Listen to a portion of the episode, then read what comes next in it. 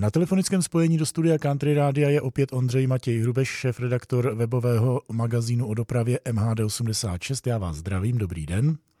Dobrý den. V Praze máme jednu autobusovou novinku, nebo respektive hned několik novinek. Co to je? Ve vozovém parku dopravního podniku hlavního města Prahy jsou nové autobusy Solaris Urbino.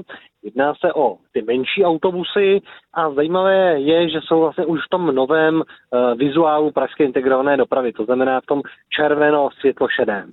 Takže na těchto malých autobuscích si to můžeme prohlédnout, jak to bude vypadat na těch velkých. Ví se už, na kterých linkách budou jezdit?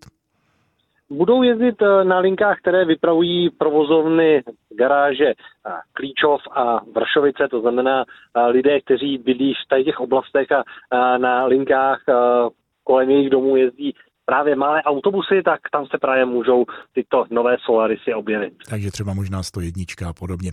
V Praze se také nedávno zdražovalo, respektive zdražovalo se jízdné ve středočeském kraji a v Praze. Někomu zůstaly eh, staré jízdenky, ať už elektronické nebo papírové. Co s nimi? Jsou nenávratně ztraceny? Ne, ne, ne, je tam eh, možnost eh, jízdenky vrátit. V případě, že má někdo papírové jízdenky, tak eh, může je odnést na bojiště, to znamená u IP Pavlova na centrální dispečing dopravního podniku, kde se vlastně v pokladně dole, kde se vlastně platí třeba i pokuty, tak tam se můžou přinést staré jízdenky a oni je od vás vykoupí.